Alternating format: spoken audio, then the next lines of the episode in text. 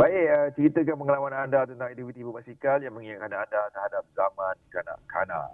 Jadi sharekan Yeah. kita WhatsApp ataupun voice note di nombor Zain DG 016 917 5555. Baik Ras, ni uh, saya nak bacakan uh, WhatsApp dari Apa? Syafiqah Rafika. uh, dari Sungai Petani Kedah. Alright. Dia cakap, uh, saya dengar Zarul share tadi. Oh, Zarul tadi. Ha, ha, ha. Yang uh, WhatsApp tadi, first WhatsApp tadi. Ha. Teringat zaman saya juga. Kata dulu Okey. uh, belajar naik basikal mula-mula tu guna roda empat. Eh, samalah. Okey. Bila dah Okey. biasa, dah confident, buang satu roda. Ha. Oh, buang sebelah kanan satu. Ha, jadi tiga. Lepas tu dah confident lagi, buang lagi roda sebelah. Oh, Ha. tinggal dua roda. Ha. Masa tu kalau dapat bawa basikal tanpa roda tambahan tu rasa bangga betul. Lalu depan kawan-kawan pun rasa macam orang dewasa lah.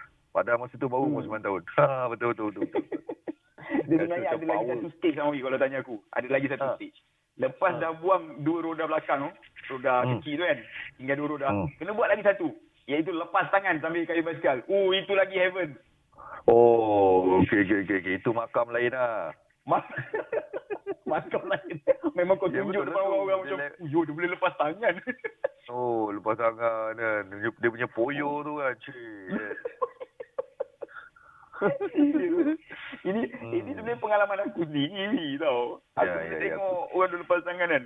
Tengok macam Hmm. hmm. style juga kan. So bila aku dah boleh lepas tangan sikit-sikit kan. Oh dia punya ulang Hmm. alik lalu depan orang yang sama tu. Saja nak nak suruh orang tu cakap, "Yo, power lah kau Nas." Hmm. Betul lah. Habis kita tak pasal kita dah riak sebenarnya kan. Oh, Kecil-kecil dah ada perangai. Aduh, kau Nas. Betul kan. Kecil-kecil dah ada kan. Hmm.